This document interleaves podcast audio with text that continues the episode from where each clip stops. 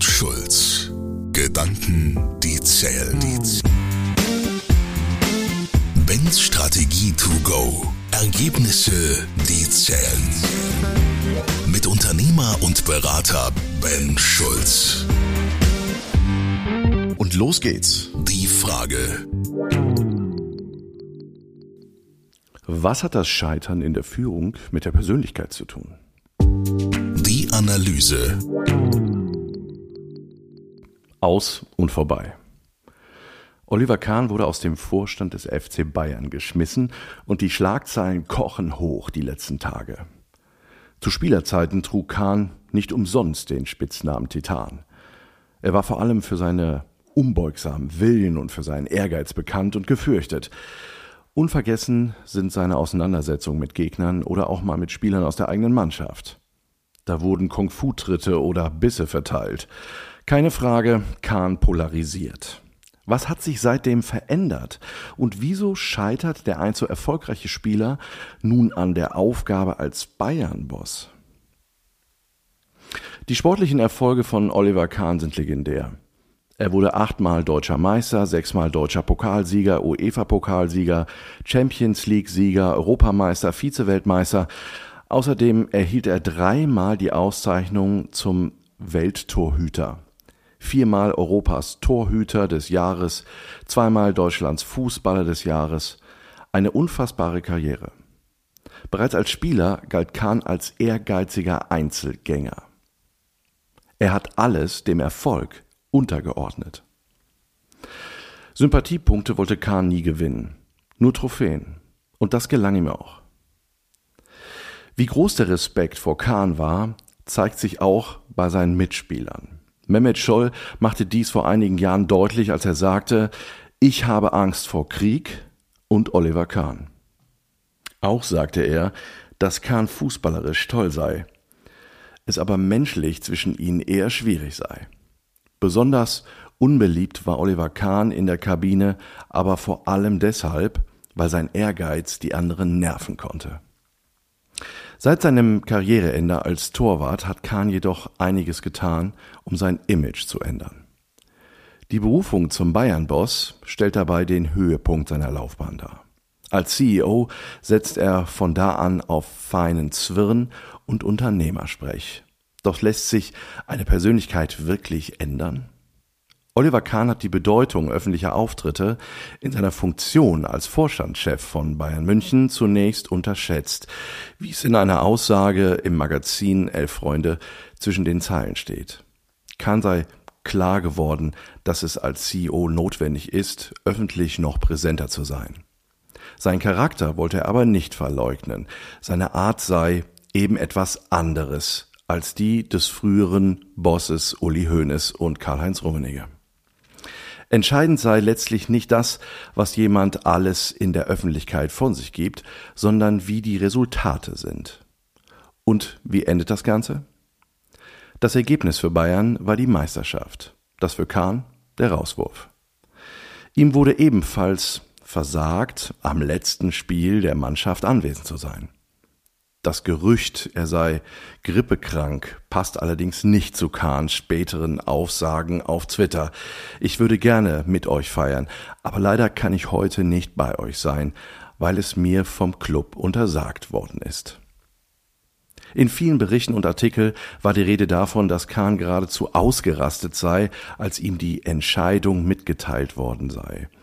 Er selbst hingegen dementiert das und schrieb auf Twitter, dass er mit Präsident Harvard Heiner ein ruhiges und sachliches Gespräch geführt habe.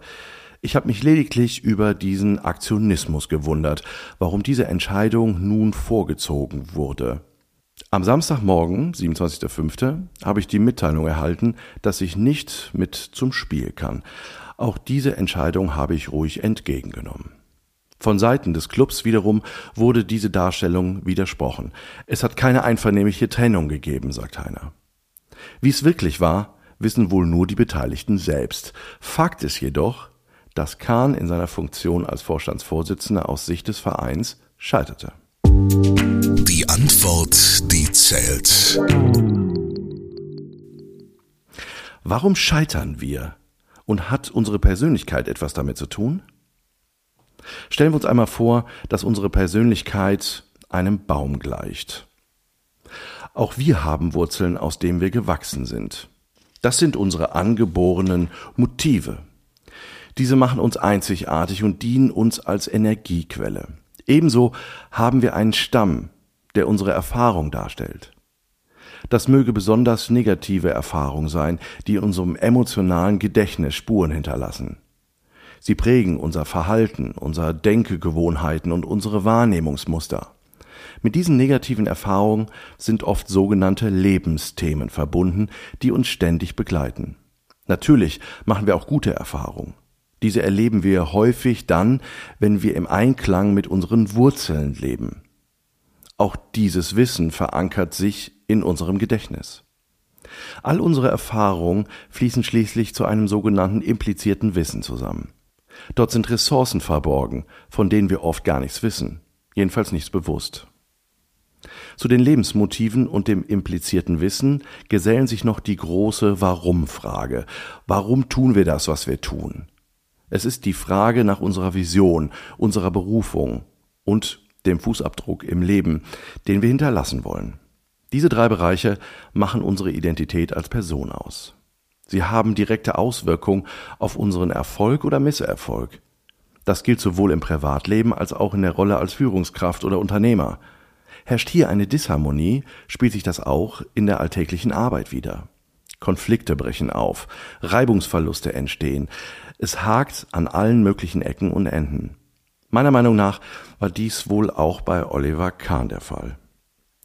Doch springen wir noch einmal zurück zu unseren Wurzeln. Wenn die Performance von einem CEO nicht stimmt, wird im Unternehmen grundsätzlich davon ausgegangen, dass etwas mit dem Menschen nicht stimmt.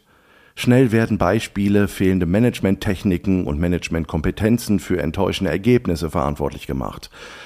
Wäre es nur fehlende Kompetenz, ließe sich das Problem leicht aus der Welt schaffen. Wir alle können uns schnell neues Wissen aneignen. In Wahrheit allerdings geht die Sache viel tiefer. Die Probleme sind in der Persönlichkeit der Führungsperson verwurzelt. Während sich Umstände und Situationen ständig im Fluss befinden, bleiben die Motivstrukturen eines Menschen stabil. Sie ist nicht veränderbar. Auch wenn unsere Kultur etwas ganz anderes propagiert und die Idee fixiert, dass wir alles ständig ändern und neu machen können. Ein neuer Beruf, neue Wohnort, neue Lebenspartner und so weiter. Wir glauben, wir können uns ändern.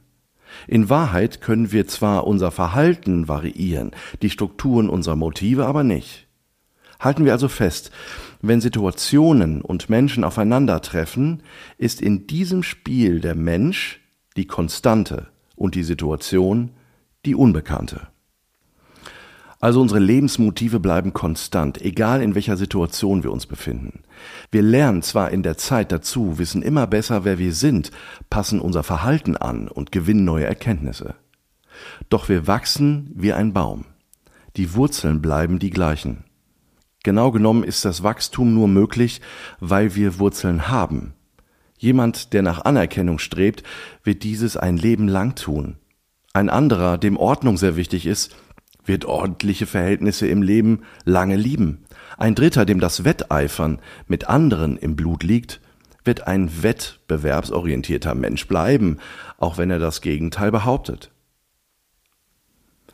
Dass es diese lebenslange Disposition gibt, müssen wir akzeptieren und als etwas Positives begreifen.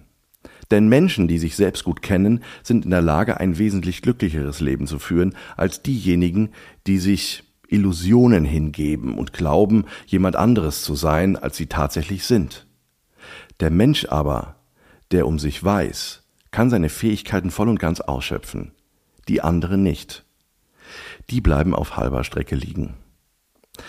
Wenn die Situation, das Unternehmen oder die Position nicht zu uns und unseren Lebensmotiven passt, kann dies eine Zeit lang gut gehen. Doch am Ende gibt es nur zwei Entscheidungsmöglichkeiten. Entweder wir ändern die Situation, damit sie zu uns passt, oder die Wege trennen sich.